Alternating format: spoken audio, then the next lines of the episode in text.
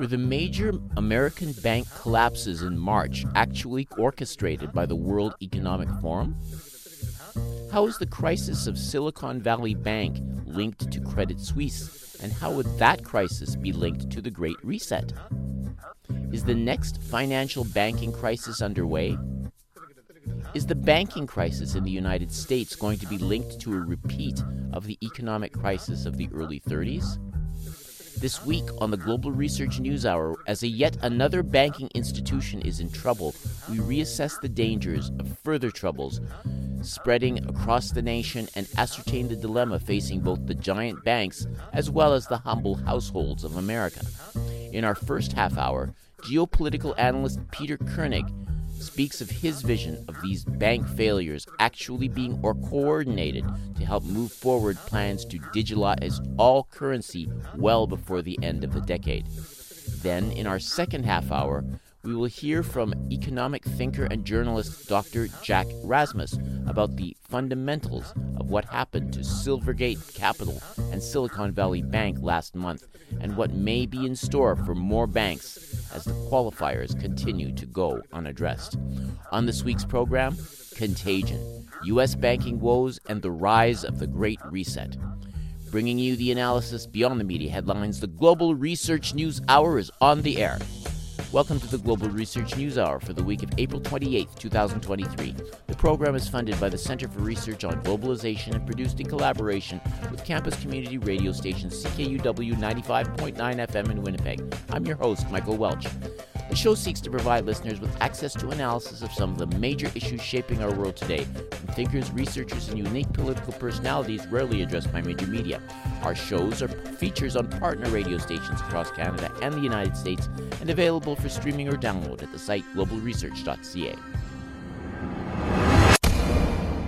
We acknowledge this program was produced on the traditional territory of the Anishinaabe, Ininu, Ojibwe, Dene, and Dakota, the birthplace of the Métis Nation and the heart of the Métis Nation homeland. The treaties and agreements that allowed them to access to the land and water were broken by the settler side. We should stand in respect of promises and repay for the damages of genocide and colonialism that ensued as a result. Now it is time for News Notes, a sampling of articles from the Global Research News site.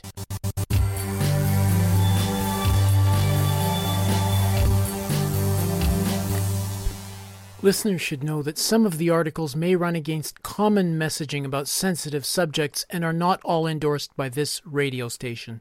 By agreeing to settle, Fox News refused the evidence its day in court. Why? A possible explanation is that Fox News voluntarily or involuntarily participated in an orchestration that established the precedent that reporting news different from the narrative or news that is unfavorable to a person, company, or government institution is defamation. Think about what this means. A prosecutor who charges a person with a crime has defamed the person. That comes from the article Fox News decision to settle Dominion lawsuit for more than three quarters of a billion dollars makes no sense. By Dr. Paul Craig Roberts, posted April 26th, originally published on the Institute for Political Economy.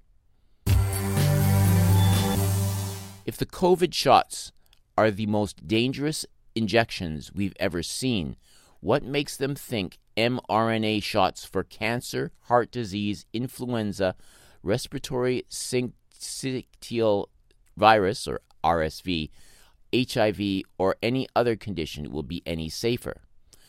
Moderna is planning to offer a personalized cancer shot by the end of 2028. The U.S. Food and Drug Administration has already designated it as a quote, breakthrough therapy, unquote, which means the regulatory review will be expedited. The European Medicines Agency, EMA, is also fast tracking it under the European quote unquote priority medicines prime scheme. mRNA based influenza shots are also in the works. That comes from the article Coming Soon mRNA Cancer and Flu quote unquote vaccines by Dr. Joseph Mercola, posted April 26th, originally published on the Mercola website. Leading trade unions in the country made a final appeal to Macron, urging him not to sign the bill since several clauses within the legislation had been rejected by the Constitutional Council. However, the president maintained the same position, claiming that if the reforms were not instituted, the entire retirement system would become insolvent. In addition to the upholding of the legislation by the Constitutional Council, the judicial body declined to authorize a national referendum on the question. Macron himself refused to allow a final vote within the National Assembly and imposed the law by decree. However, workers are continuing to demand the abolition of the new pension reforms. That comes from the article France remains tense after pension reform bill is signed into law by Abayomi Azikiwe, posted April 26th. Now, China is turning its efforts to negotiating an end to the war in Yemen, which has been a proxy war between Iran and Saudi Arabia. China's new status as a peace builder has sidelined the U.S., which had been profiting from arms sales and wars in the Middle East for decades. Iraq, Libya, Syria, and Yemen have all been devastated by the U.S. military and their allies since 2003 and the U.S. military continues to occupy parts of Syria. In Yemen, the U.S. participated as a military partner with Saudi Arabia and made huge profits from selling arms to Riyadh. China's efforts in peacemaking are set to affect the U.S. arms business and may leave the U.S. as the big loser in Yemen's peace. That comes from the article If the war in Yemen stops, the U.S. will be the loser interview with Hamid Rizk by Hamid Rizk and Steven Sahiounie, posted April 26th, originally published on Mid East Discourse. These are just a few of the featured articles appearing last week on the Global Research website. Regular visitors to the site are encouraged to send monetary contributions by fax, mail, or online. Just go to globalresearch.ca and click Donate on the menu bar.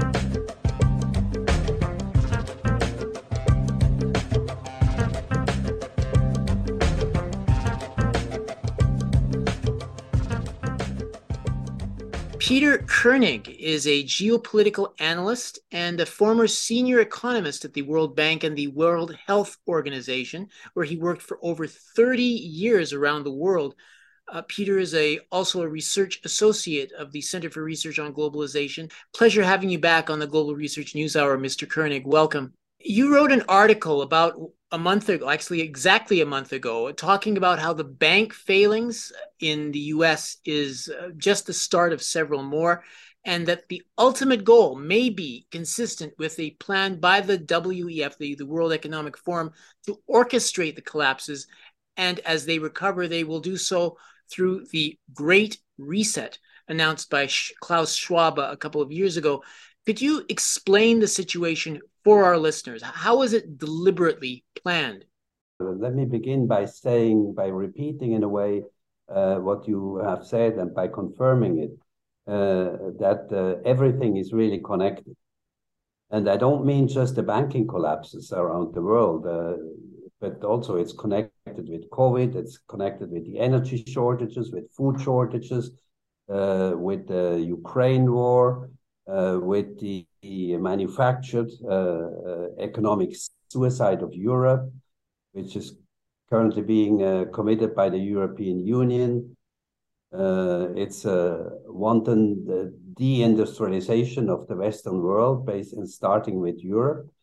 Uh, the desperate attempt to introduce a controlling, all controlling central bank digital currency. As you know, this is also in, in, in the making.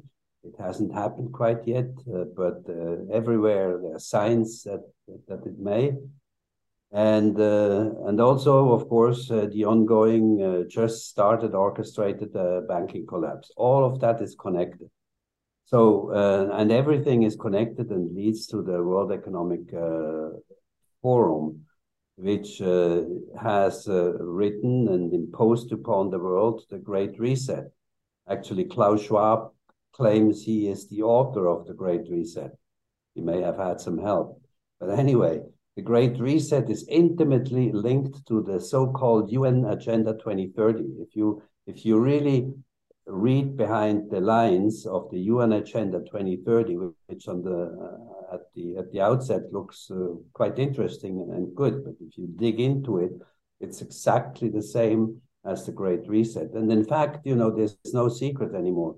They have a, a, a, corpor- a cooperation agreement. Can you imagine that the that the great uh, the um, the World Economic Forum, which is a non-elected uh, uh, non-elected NGO, somewhere at, in a suburb of uh, of Geneva, with tax-free status, it's the richest NGO probably in the, in the whole world because it's backed by BlackRock and by uh, many other by the pharmaceuticals and by many other huge corporations, and it has immunity from prosecution. So all of that is connected with the United Nations, which had a completely completely different purpose at the at the at the beginning, as you know. But you can no, no longer count on the United Nations uh, initial uh, objectives that's all gone. They are related to the Great Reset. Uh, you know, the the Guterres uh, and, and, and Klaus Schwab are uh, are bodies. You you mentioned a, a WEF uh, insider was caught boasting uh, about the plan to annihilate the uh, well, what happened to the Silicon Valley Bank. Could, could you explain that remark? I could imagine it is Klaus Schwab because he has been boasting about many things. Uh, uh, of, of, what he has been able to achieve and uh, in, in what he has been successful already. And it it is very likely that this this is one of the things that he has been boasting about. Uh, among other things, of course, that he has been saying many times, and and this and this that, that the people don't pick up uh, on it is for me amazing. He has been saying many times he has been very successful by being able to introduce, uh, actually, he calls it infiltrate the young global leaders. You know, he has a school, sort of what we call an academy, to uh, to form politicians to actually execute the programs of the World Economic Forum and all those capitals uh, that are behind the World Economic Forum. And so he has been able to introduce uh, these, uh, there are probably more than 1,000 uh, at this point, already in, in, governments around the globe. And he boasts about that. And, you know, some of them are Trudeau, uh, the Australians, uh, the, there is uh, Macron, Merkel was one, Scholz is one, and and, and, and, and most of the European leaders, the European country leaders are, if not all, uh, uh, young global leaders. So nothing works anymore as a democracy. People have nothing to say. They are being implanted by, by artificial intelligence guided elections. Let's put it this way. And and so and, and and also Lula is one of them, and so on. Those, you know, so the same thing he could he could easily do with banks. Let's uh, let's say how is the Silicon Valley Bank was the first one of this sort. There were two more that followed in U.S. banks, smaller ones, less important ones, maybe in a way that uh, collapsed between quotes uh, at more or less the same time. So how does that happen? Because the Silicon Valley Bank didn't really have a, a, a liquidity problem. It had a, a little uh, problem of, um, of of reputation because of some of some risky businesses that that it has done, and it was too much one-sided oriented. So what you do then is you you spark a, rumor, you know, and the rumors they they, they spark very quickly because the, the, the media, as you know, the mainstream media are bought totally bought in the West. Uh, and uh, so they do anything that they are told to do. And if they spread a rumor and repeat it, then you cause a run on the bank. And with the run on the bank, you kind of uh, uh, pull out the capital of a bank, and then you bring it a bank into trouble. But that is manufactured, and this happened. This happened pretty much with the Silicon Valley Bank, and it could have been rescued differently. It, there was no need really for the government to to take it over and for the government actually to to uh, to bail it out. Bailing it out is another another subject that, that that I can mention later on.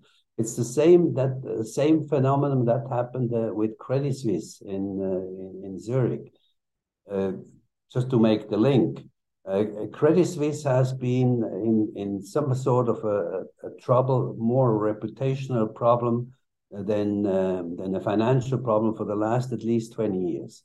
They made some kind of uh, fishy deals and uh, and and had uh, all sorts of uh, corruption uh, scandals on the back on their back and so on. And some of them they were solved and they came came new ones. So there was already a background there that uh, that made its reputation uh, uh questionable. But most cu customers did did not really bother about that. Uh, in in fact, uh, the first thing that started to going down gradually during the past two years or so, or three years, were the share values. They started declining more and more, and then went up a little bit again and went down and, and so on. So, so gradually uh, they they went down up to about the beginning of the year. Uh, and then uh, rumors started that the bank was in problem, had had had problems because of this reputational thing, and that's that's when the run on the bank already started. Monies were transferred out into other banks, and uh, and they became they became sort of a, a potential problem. But even then, they didn't have a liquidity problem. That's uh, confirmed by inside and outside of uh, Credit Suisse uh, uh, analysts, as well as with by the, the, the Swiss uh, financial market watchdog, which is called FINMA. They say the few days before uh, this artificial, I call it an artificial forced merger with UBS happened. They said Credit Suisse uh, had no um, liquidity problem. Besides, uh, you know, then um, I don't know if this was uh, just a, a fishy uh, sort of attempt to to lure the, the people's attention away from it. The government, actually, the Central Bank of Switzerland, which is the government, granted on Friday, the 17th of March, a line of credit, a bailout line of credit of 50 billion francs. Everybody, including Credit Suisse, said, and the watchdog and analysts said that would have been enough to bring back Credit Suisse to a normal bank, even to get rid of these skeletons they had in the closet and become a normal bank again. So the, the merger was apparently not necessary. And then during that weekend, the 18th and 19th of March, sort of like in a dark room. Everything happened behind closed doors. Nobody uh, knew what was going on in Bern. And uh, suddenly on Monday morning, they came out and said, well, the merger is done. We had to use an emergency law to bring about this, uh, this merger. Uh, which means that uh, Credit Suisse would have would be uh, disappearing and taken over by by UBS. Oh, um, this this is not so easy because they have not consulted. There's no reason. I mean, international lawyers from Singapore to, to the United States and all through Switzerland uh, say this, there was no reason for, for, an emergency law to be applied in this particular case. Uh, Credit Suisse could have been uh, resolved differently, by the way, by this 50 billion uh, uh, franc uh, uh, bailout credit. Uh, so there was no law because no reason for the, for the application of this emergency law because under this emergency law the Swiss government is not obliged to consult with the with the shareholders nor is it obliged to inform the uh, uh, TA one um, bondholders you know these are bondholders which have which which hold on to a sort of quasi capital of the bank. It's a bond which has uh, the potential of yielding higher profits, but also is, is, is riskier. And they had 16 billion of them, and the Swiss government took the liberty to write them down to zero without informing, without consulting, without nothing. You know, they were written down. You can imagine how many people got upset, and they won't let it happen. The biggest, uh, the biggest uh, four shareholders are uh, Saudis and uh, and Qataris, and the, the, the, the Saudi National Bank has about ten percent. Saudi and Qataris together have twenty percent. BlackRock has five percent. So BlackRock at the beginning, this may have also been a farce. At the beginning, there was a rumor that BlackRock may, may take it over. But that rumor was quickly dispelled by the Swiss government saying, no, no, we cannot allow that. There's a Swiss bank going into foreign hands. We have to keep Credit Suisse in Switzerland. It's part of our reputation of the banking uh, uh, center Switzerland. And so then they put push that ahead. However, one must know that the the um, deputy vice uh, deputy chairman of BlackRock is the former central bank president of Switzerland, Philipp Hildebrand. And he knows the ropes in Switzerland very, very well. So he sits on the sidelines and will look what's what's going to happen with, with, with Credit Suisse. And if Credit Suisse, if, if these or if all these people and shareholders who are going to go uh, along with the with the class action suit, which they have already said they were doing, I think the I think the Central Bank of Saudi Arabia was the first one that already on Monday or Tuesday after the after this merger has announced they will sue the Swiss government. So if they go along and actually are going to be successful for the shareholders on one hand, and on the other hand, on the, on these uh, the, the, the, the bondholders, uh, then the Swiss government is going to be in big trouble they will suddenly have maybe, I don't know, maybe 20, 30 billion dollar uh, lawsuit on their hands, or maybe a settlement. Maybe they would lose it because of so many views that this thing, thing has been illegally done. What would they do with this debt? They could not just say, we absorb it. That means the Swiss taxpayer would absorb it. No way, that's not going to happen. So they will pass it on to Union Bank of Switzerland, to UBS and UBS can at this time, they cannot take that risk. They cannot take that money. So there is BlackRock on the sideline who could say easily, I mean, not I'm I'm not saying this is gonna happen. I'm saying this is a scenario which I would not rule out. Okay. And then BlackRock says, oh, we take it over. And that that's again a step which would connect this whole thing with the with the Great Reset, because it would accumulate a huge amount of capital. It's uh, it would actually be over uh, five trillion dollars worth of managed assets that these two banks, Swiss, uh, Credit Suisse and UBS, have together, adding to the BlackRock capital they have already, which is probably about 15 billion anyway, or maybe even more. Uh, you can imagine what that would uh, would amount. So all of this is part of the Great Reset, accumulating capital into the controlling uh, forces that already exist and which are behind the the World Economic Forum. Oh, so it all connects. What can we possibly do to to halt this? Uh, uh, the collapses of the or the, the failures in the United States essentially spreading uh, you know, across the Atlantic and, and around the world? Well, that's a good question, but I think what you are doing is already a great step in this direction, namely informing people. And this is one of the very good points that have uh, very good, very good things that have happened in the past, uh, say, half a year or so. People have been waking up. You know, there's a lot of information that has gotten out. In, in the case of COVID, lots of scientists and lots of medical doctors have come out to speak out uh, openly. And uh, there are non-mainstream media like yours, like Michel's and so on, and others that bring these information to the people. And there are more and more who are reading it. And I think only when we have a critical mass, we can actually resist it. And if the resistance, as it as it is, a peaceful, peaceful resistance, and but uh, but uh, but in, in insistent, uh, persistent resistance, against uh, this is what's going on against the reset against the agenda 20 2030 if that does not happen it's it's it's worthless. I think what we can do and there are lots of people already who are starting of uh, uh talking about starting a parallel society.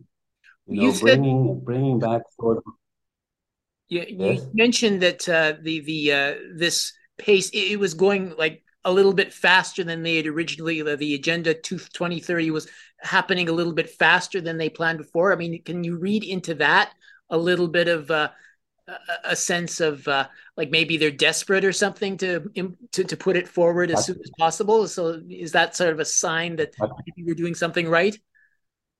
Exactly, exactly that's exactly what the what I had in mind. You know, they they realize that they have, you know, this these these 10 years, 20, 2020 to 2030, you know, if you start if people start thinking about uh, when did it start, it started basically on January 1st, 2020, and is supposed, according to this agenda, to end uh, at the end of 2030. So to put all this change into 10 years uh, I don't know whether it even would be possible, but if if if they have been preparing this, and they have been preparing this for probably hundred years, bit by bit, even I would say even more. I would I would say at least since World War One, if not before. This whole change over that uh, that is uh, going on that we have been seeing, we have been seeing actually only really uh, since first of January 2020, only since about three years but this has been, been planned for a long time ago. So there have been indications to it uh, also many, many times before. We just didn't pick up on it. Now, uh, in, within these preparations, they have, of course, many fallback positions. So that if uh, you can imagine like an octopus, you know, with its with its arms around the world, you know, and then you know some kind of a resistance comes and cuts one off of these arms they keep working with the others until this one arm, this one branch grows back. Uh, and, so it's, it's it's it's it's a very well thought out system, but we can resist it. And I think with the with with people and with an awakened conscience, I think we we are we are able to to resist it and uh, to overcome this huge monster that wants to destroy the, the current uh, society as we know it. Uh, and I'm I'm pretty confident. Yeah, but you're right. I think they got wind of that. They have realized that there is too much awakening. We have to accelerate the the, the process.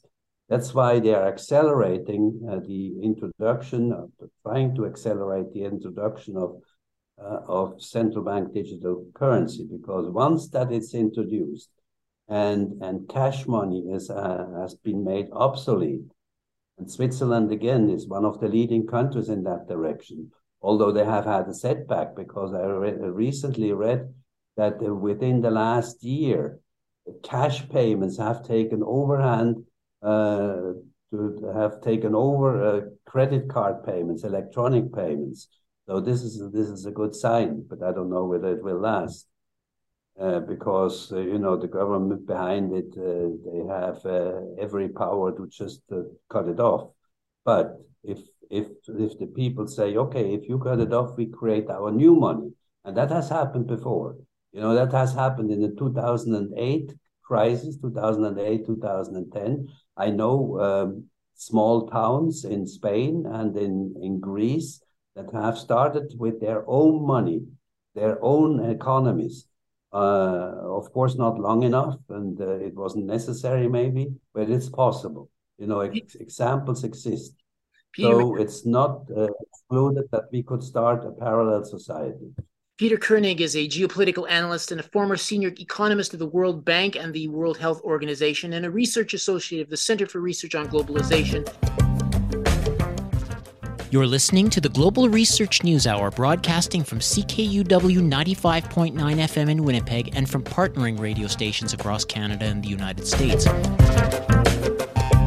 It seems that now First Republican Bank is in trouble as we record this interview on the, the 25th of April. Will we see even more bank failures? Uh, we have decided to talk with Jack Rasmus about this subject. Dr. Rasmus teaches economics at St. Mary's College uh, in California. He's the author of several books, and Jack is the host of the weekly radio show Alternative Visions on the Progressive Radio Network and a journalist writing on economic, political, and labor issues for various magazines. Welcome back to the Global Research News Hour, Dr. Rasmus. It's, it's good to have you back. Now, the, the, the, next bank failures are taking place this week, apparently. According to Yahoo News, First Republic shares fell 21% in today's pre market on the uh, back of dire first quarter earnings.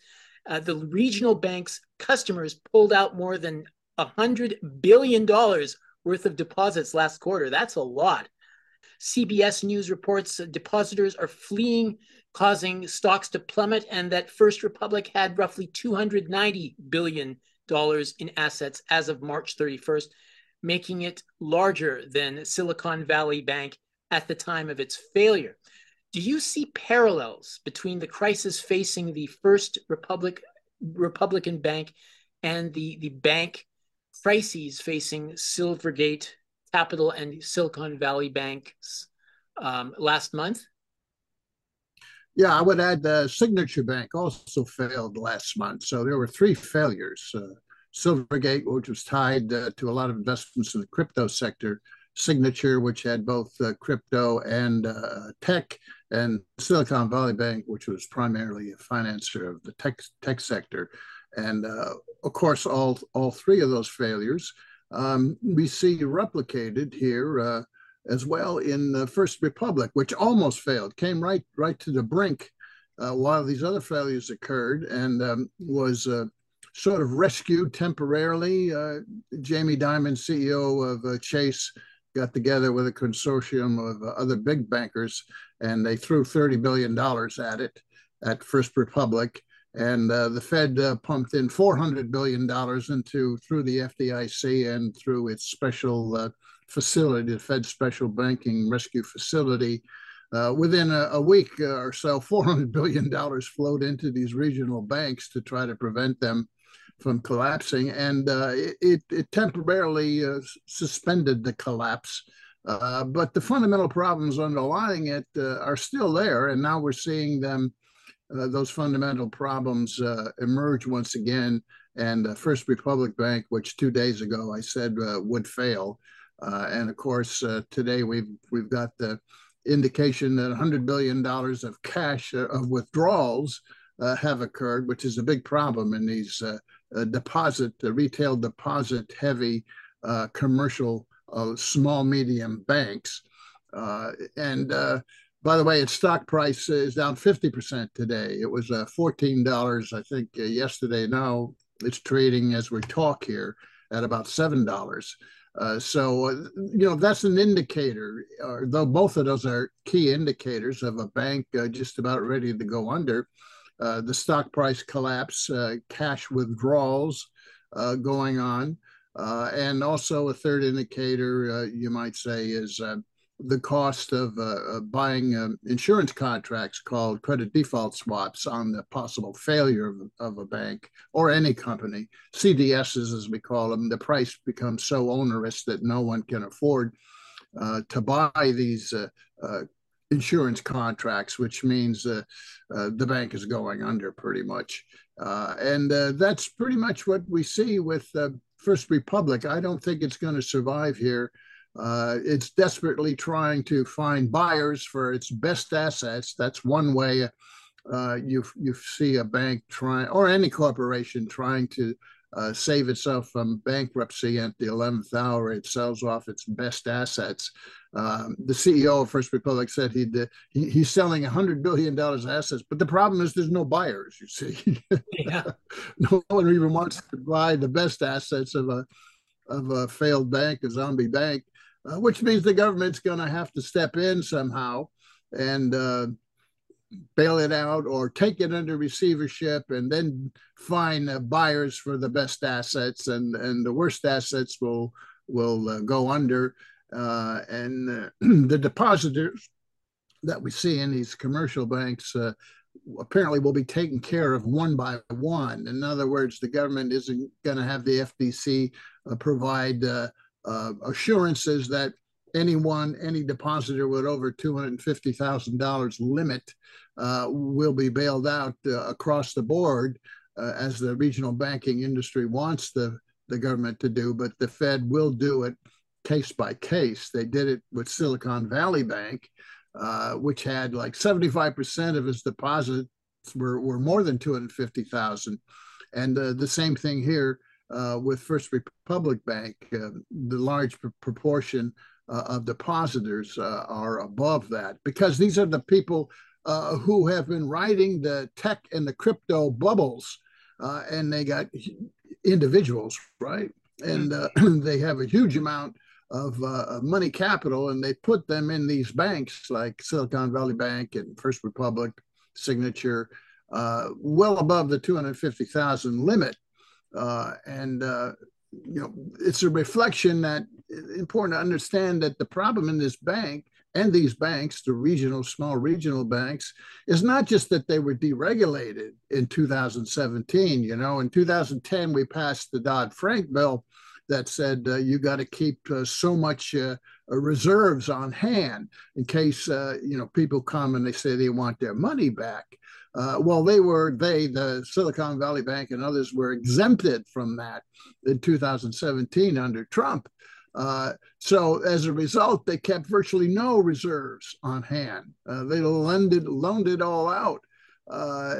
for example, I think Silicon Valley Bank had one percent of reserves on hand. Uh, big banks, you know, like Chase and others, have uh, 10 to 15 percent, and Citigroup had 25 percent on hand. Uh, but these small banks uh, were allowed to, you know, ride the bubble in tech and crypto, uh, take in all of this. IPO money and take it from the venture capitalists, take in all this individual wealthy uh, tech speculators money and a lot of employees in, in tech as well did very well particularly the managers in tech. And they pumped all the money into like silicon valley bank and first republic which is also in san francisco. Uh, silicon valley was in in the valley there. Uh, and uh, the point the bottom line point is uh, we had a bubble in tech and the bubble started bursting last year why don't uh, you, that's why don't you maybe Silicon Valley But what what actually took place over the last few decades that sort of, I guess, freed up the, the this prospect of, of, of having all of this uh, the, the the increased risks of uh, of major runs on the bank uh, as opposed to the way it was before. It seemed to be a little bit more settled back in the I guess in the 80s and, and 90s, right? Mm-hmm, mm-hmm. Yeah, well, actually, uh, the bubbles began to appear in the 80s. Uh, they were more or less isolated, financial asset bubbles, uh, isolated to individual companies or markets, you know, like the residential housing market or the junk bond market or something like that, you know, in the 80s. Uh, and then in the 90s, it began to um, get larger. Uh, you had the currency crisis and bubbles uh, in in the late 90s. Uh, you had sovereign debt bubbles that collapsed uh, at the same time, uh, and then uh, you had the the role of derivatives playing a key role in in the bubbles in the 2006 to to eight. and the residential housing bubble that we know about, but that was really a derivatives bubble too.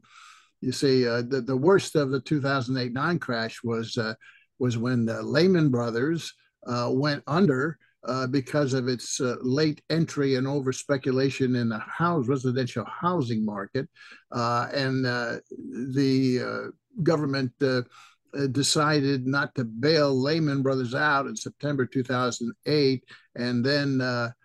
These derivatives, credit default swaps, were written by AIG, the big insurance giant, on Lehman's crash, and then they couldn't pay up uh, on the CDSs when Lehman went under, and that just exacerbated the crash even further. Uh, that was late September. So uh, it's wrong to think of the 2008-9 crash as just a crash in the housing sector uh, that then had contagion and spread to commercial banks like Washington Mutual and others. Uh, that were playing the residential real estate, but it is also derivatives crash uh, and that's why uh, it was so severe.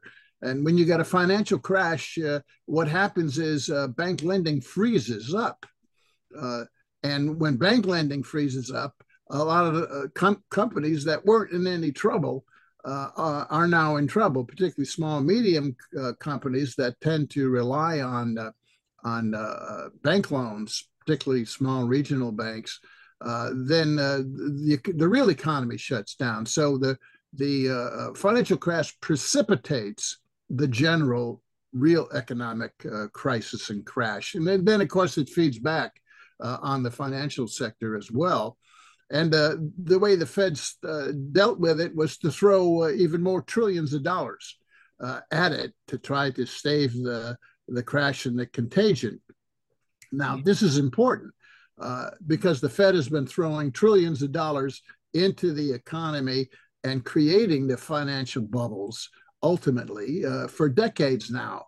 Uh, and uh, it's only gotten worse. And there's trillions of trillions, tens of trillions of dollars of, of uh, money capital out there just sloshing around. Derivatives that uh, like it's, it's expanded even in the last uh, couple of decades, correct? Correct, correct. But the, the, derivatives aren't involved in this this current uh, banking crisis. Uh, uh, the, the, dynamics are a little bit different than the housing uh, derivatives crash of 2008-10 uh, this time around. This time around, uh, it's the commercial banks that are in trouble, but riding the bubble of tech and crypto, you see, just as in 2008-9, the banks, shadow banks in particular, hedge funds and so forth, were riding the housing bubble. So the bubble is different. It's not residential housing now, although I'll have something to say about commercial real estate next bubble. Uh, but I don't want to get too far ahead of myself. Right now, the bubble you got to remember the overexpansion was the tech bubble, which kind of went bust here. Uh, the the industry, the real industry, the tech industry last year and crypto went bust last year. As soon as uh, the Fed started raising rates, uh, the crypto bubble uh, uh imploded, and it's sort of trying to put itself back together again. And uh, so did the tech bubble. We saw all these big layoffs occurring, you know.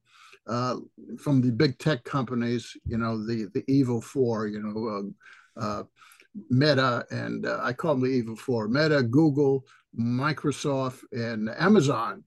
Uh, and uh, the, the bubble bursting meant that you didn't have new IPOs in tech uh, being written. Now we're getting to the, the dynamics of what happened at Silicon Valley Bank, let's say, which is a template for what's happening elsewhere right now.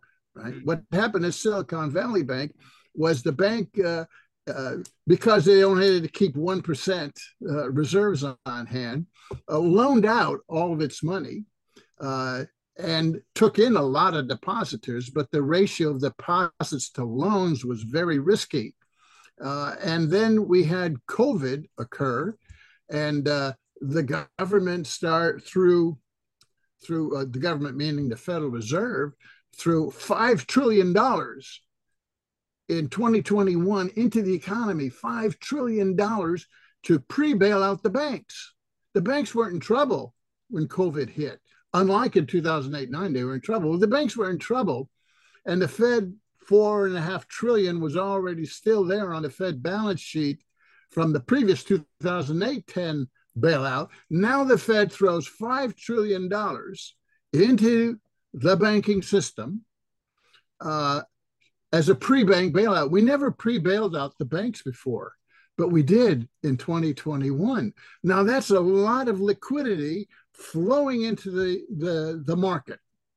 In the 21st century financialized capitalism, most of that Fed injection of liquidity, I've been arguing, goes into financial asset markets. It doesn't go into the real economy because it's much more profitable for capitalists to invest in financial assets in the US and abroad.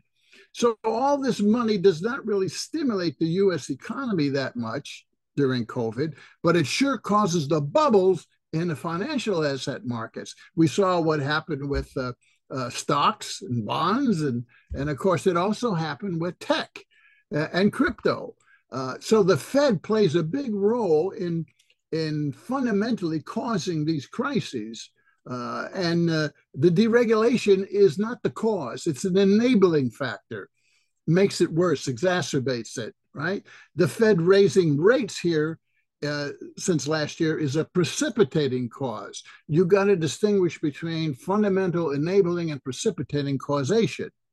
The Fed is the fundamental cause, throwing all this liquidity out there, which gets into financial asset markets. And in the case of what's happening now, it got into the tech boom, created the tech boom and a crypto boom because banks loan to investors who then invest in financial assets, you see because in 21st century capitalism, it's much more profitable to do that. The financialized capitalism, global today, means that the money's flowing into investors who invest in financial assets rather than real economy.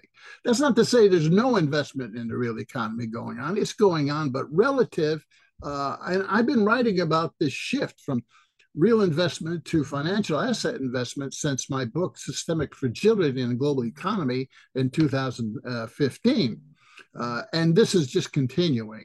Uh, so, uh, all this fed $5 trillion more in 2021, pumped into the economy, flows into financial markets. Uh, we see it as stocks and bonds. The billionaires who invest in financial markets got really more billions. That's how they got it it was financial uh, assets, stock values and bond values and so forth. Uh, and it also got into the tech sector, and the tech sector boomed, and people involved in the tech sector, the venture capitalists and the uh, corporate uh, uh, leaders who created these companies uh, or expanded these companies, the Evil Four, uh, and a lot of the senior employees got money too from stock options. A lot of this money flowed into Silicon Valley Bank and these other banks, particularly on the West Coast, First Republic, or into the tech sector, you know, Silvergate and so forth. Uh, and, and, then when the Fed started raising rates, uh, up the game was over. You didn't have all these new IPOs being, uh, being issued. At the same time, during here's another factor uh, during uh, COVID here, the government issued all these bonds, these corporate treasuries, and Silicon Valley Bank and the others bought a lot of treasuries, like 20, 30 billion dollars worth, worth of treasuries. Why? Uh, because returns on other assets were very low during the shutdown of the economy. But the government said, you know, here's uh, treasuries guaranteed three, four percent, whatever. Uh, so they bought heavily into that. Now, this is a problem this is a problem because what happened at SVB and First Republic and all these, these players is that when the Fed started raising rates, the price of those treasuries collapsed. Also, the price uh, of the stock of tech and everything collapsed. So they had big paper, un, unsecured losses on their balance sheets. When they had that, in other words, they were in the in the red. Uh, then you got the rating agencies like Moody's uh, saying, "Up, you know, Silicon Valley is in the red. Uh, you know, its values have collapsed." Uh, and then the VCs tell their companies that they financed who had their money in Silicon Valley Bank, and so did the VCs, that, oh, you better get your money out of SVB. Well, uh, well, that's when the withdrawals, the money withdrawals occur, which exacerbates their balance sheet. Now they're even further in the red because they don't have money capital, uh, cash to offset the losses that are going on because of the collapse of the price of their securities, bonds, and so forth. So they're in the red. Uh, it doesn't look good. And when Silicon Valley tells its clients, better get your money out of VC, whoosh, the money starts flowing out, which exacerbates the problem. What Silicon Valley Bank tried to do desperately in the last week, when all these withdrawals began to occur, uh, was uh, to try to uh, issue bonds, new bonds. Uh, but they lost $2 billion in the issue because bond prices were falling because the rates were rising, you know. And they also tried at the very last moment using Goldman Sachs to issue equity, stock. In other words, they're trying to fill the black hole of the asset price collapse, deflation on their balance sheets by issuing bonds or stock, but it didn't work. Just to, just to sort of sum up, I mean, there was that massive amount of money liquidity that, that flew into the uh, the system. The the bank spent uh, you know a lot of it, and then when the, uh, the, I guess the Fed raised the the interest rate and it went up pretty quickly, like as as faster than any time in the last thirty years or something like that. Record. That was essentially the prick that uh, that burst the the balloon. Is that correct? Right. Correct. That's what I call the precipitating cause. The fundamental problem, it was prime for a contraction and a crash because of the speculation and the bubble that had built up in those markets, uh, you know, in, in tech and crypto that was reflected on the balance sheet of these uh, uh, companies, uh, Silicon Valley Bank, because they weren't being regulated and only kept one percent reserves. You know, uh, they were they were ready for a crash. And when you have all the cash outflow, you got a liquidity crisis. In other words, the, the bank does not have sufficient liquidity. Uh, and then, of course, uh, when everybody withdraws and the price collapses and so forth their stock, and uh, then you have a solvency crisis. You see, they went from a liquidity crisis to a solvency crisis, but the uh, regulation that allowed them only 1%, that was an enabling cause. Fundamentally, it was the problem of the financialization going on in 21st century capitalism and the Fed feeding that for decades and accelerating five trillion dollars when the banks didn't need it. You know, but they took that money and they speculated with it. Right, that's the fundamental cause.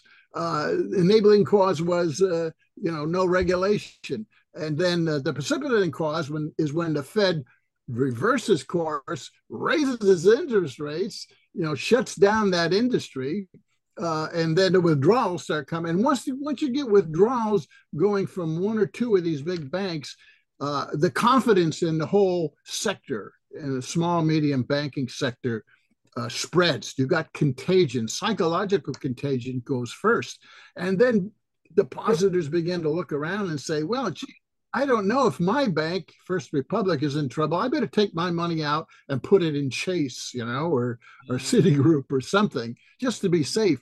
So you get this withdrawals going on everywhere, and that started to spread after Silicon Valley and Signature Bro- uh, Bank went under. It spread to First Republic. Uh, but Jamie Dimon got together with his big bank boys who were getting a lot of this withdrawals and threw 30 billion at First Republic, uh, but it didn't work. These consortiums by private bankers to try to bail are, are always too little too late. They never work. Uh, we, in the past, they've never worked, and Dr. this one wasn't going to work either. Are, are we basically re-entering the early 30s again? Because you're seeing like one bank after another is going through a collapse. Is is a Great Depression about to set in? I mean, who, who's your choice of the next bank that's going to go? Well, during the 1930s, from 29 to 33, 17,000 small medium banks went under, and some big ones. 17,000 banks went under. They stopped soon as the Federal Deposit Insurance Corporation, FDIC, uh, guaranteed, guaranteed uh, deposits. After that, in 1934, no banks failed. Okay. Now, the problem today is that uh, the FDIC only insures 250,000. In 2008, it was only 100,000. But 250,000 isn't enough, you see uh, because most of the wealth created by financial speculation uh, and the deposits as a result are more than 250,000. But the contradiction is uh, the FDIC and the government can't announce it's going to cover all deposits everywhere because it doesn't have the money to to do that. Everyone would know that that's that's just you know a lie. I mean, it would, it would, cost tens of trillions of dollars to bail out. I think the amount of uh, deposits in the banks in the U.S. is 17 trillion dollars. Mm. Right. Uh, the Fed doesn't have 17 trillion dollars uh, to bail it out, and everybody would know it. That's why they're doing it bank by bank. But by doing the bailouts above 250,000 for depositors bank by bank, uh, it doesn't really stop the contagion going on through all the the the, the sector banks here involved uh, with the tech and crypto bubbles, right? Now the next bubble that's coming, I think, and that may be the coup de grace, uh, is the commercial real estate sector. Uh, when the commercial real estate uh, sector has to roll over its debt uh, at the end of this year and early next year, a whole round of rollovers coming, right? And the rates are chronically high, five, six percent, four percent, even whatever, right? The banks are are who who are now now uh, worried about their liquidity and holding on to more cash are simply going to tell these commercial real estate companies that, uh, uh, sorry, uh, you know, we can't roll over your debt. Then they go bankrupt, you see. Uh, and then you got an exacerbation when it, these commercial real estate, mostly involved in offices, offices and malls. Okay. Uh, commercial real estate is offices and malls and resorts and hotels and factories and so forth. But the two big problem areas uh, are offices and malls. Now, that's a secular problem that these sectors have had here, uh, overlaid on, you know, the crisis, the bubble, overlaid on top of this, because people aren't aren't uh, working in the big cities. I think there's there's like seventy percent occupancy in business offices in the big cities. It's very low, uh, and um, you you've got uh, malls uh, going under people you know because of remote and amazon and buying and everything. They're not going to malls anymore. Uh, these properties are going to go bankrupt. And when they do bankruptcy means losses on the balance sheets of the regional banks that loan them money. Because most of these sectors borrow from small and regional small and medium regional banks. Uh, so this sector uh, commercial real estate and small and medium banks, regional banks, uh, are linked here for the next bubble. Well, it's not a bubble, the next crash here, on top of the tech bubble, on top of, uh, of the crypto bubble that's already hit, and uh, the contagion and the psychology of, well, I don't know if I should keep my money in a small regional bank anymore. Wait until the commercial real estate goes under uh, and then the, that psychological contagion is really going to uh, drive deep, and pe- people are going to pull their money uh, out of these regional banks, and it's going to get even worse. Uh, I mean, just two days ago, uh, Moody's, the rating agency, identified at least a dozen regional banks that are in trouble. They downgraded their ratings one and two two steps, which is significant. In other words, they're saying that uh, these are the next first republics, you know, uh, and a whole a list of them. Uh, you know, U.S. Bancorp, Associated Bancorp, uh, First Hawaiian, Comerica, Western Alliance, Zion, PacWest Bancorp, um, Washington uh, Federal. Uh, th- there's about a dozen of them that are the next candidates here, and First Republic may precipitate, you know, one or two more in these other other areas. And all this before the big crisis hits with the commercial real estate market uh, later in the year and early next year.